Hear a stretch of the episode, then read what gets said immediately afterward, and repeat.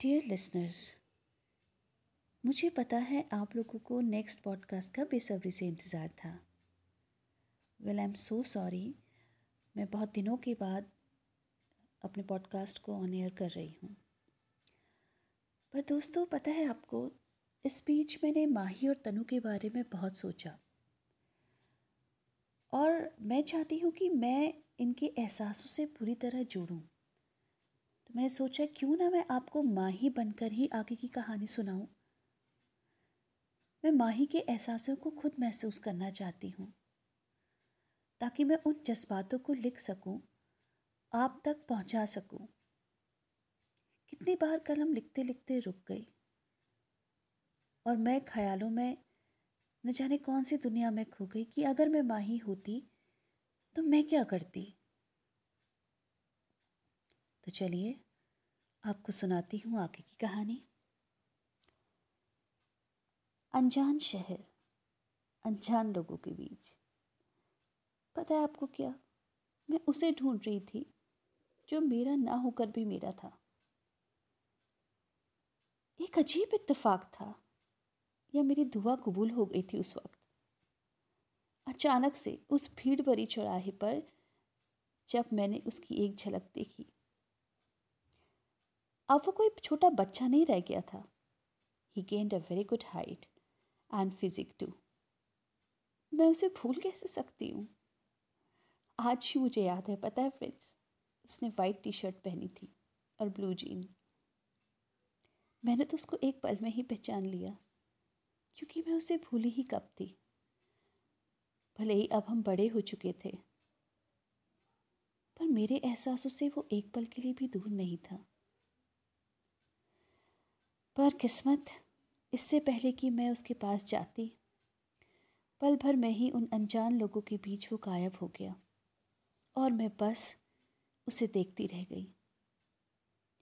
अभी भी लग रहा था कि जैसे वो वहीं पर है और मैं वहाँ पर उस मोड़ पर खड़े खड़े सपना भी देखने लगी थी, है ना पागलपन? जैसे कि एक आम टीनेजर जब पहली पहली बार एक प्यार का खुमार सा उसके ऊपर चढ़ता है। एग्जैक्टली exactly मेरे साथ भी ये सब हो रहा था। क्योंकि इतने दिनों के बाद मैं उसे देख जो रही थी? मन तो कह रहा था, दौड़ के उसके पास जाऊँ, पर क्या करती? पता है आपको मैं क्या सोच रही थी? कि वो मेरे पास आएगा और कहेगा, कब से तुम्हें ढूंढ रहा हूँ? कहाँ हो? वेल थैंक्स गॉड फाइनली तुम मुझे मिल गई। पर दोस्तों, काश हाँ काश ये सच होता। मेरे सपनों के पंख एकदम से टूट गए।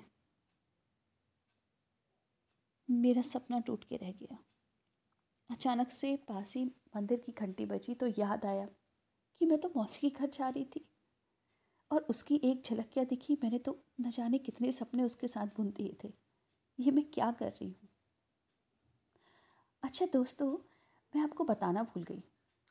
तनु के बारे में तो मैंने आपको बहुत कुछ बता दिया कि वो अब लगता कैसे था और पहली बार मैंने इतने टाइम के बाद उसे कैसे देखा था और वो लग कैसे रहा था है ना? पर आपको पता है आपकी माँ ही कैसे लगने लगी थी? जो कभी टॉम्बो बॉय हुआ करती थी जिसका किसी से बात करने से कोई मतलब नहीं था उसकी दुनिया में कुछ भी आ, लोग आए जाएँ उसे किसी से कोई मतलब नहीं था है ना? वो अब उसमें भी चेंजेस आ गए थे। न जाने कितनी बार वो अब खुद को शीशे में देखती थी कि कभी तनु मिलेगा और उसकी खूबसूरती को देखकर वो भी कहेगा, तुम ही तो हो जिसका मैं भी इंतज़ार कर रहा था। और क्यों ना देखती? शायद तनु का ही वो प्यार था जो उसकी खूबसूरती में चार चाँद लगा रहा था। पर क्या करें, दोस्तों? ये खूबसूरती भी शायद तनु के ख्याल से ही थी। माही खुद से बोल बैठी। अभी तो दिल में हल्की सी कसक उठी है। अभी तो दिल में हल्की सी कसक उठी है।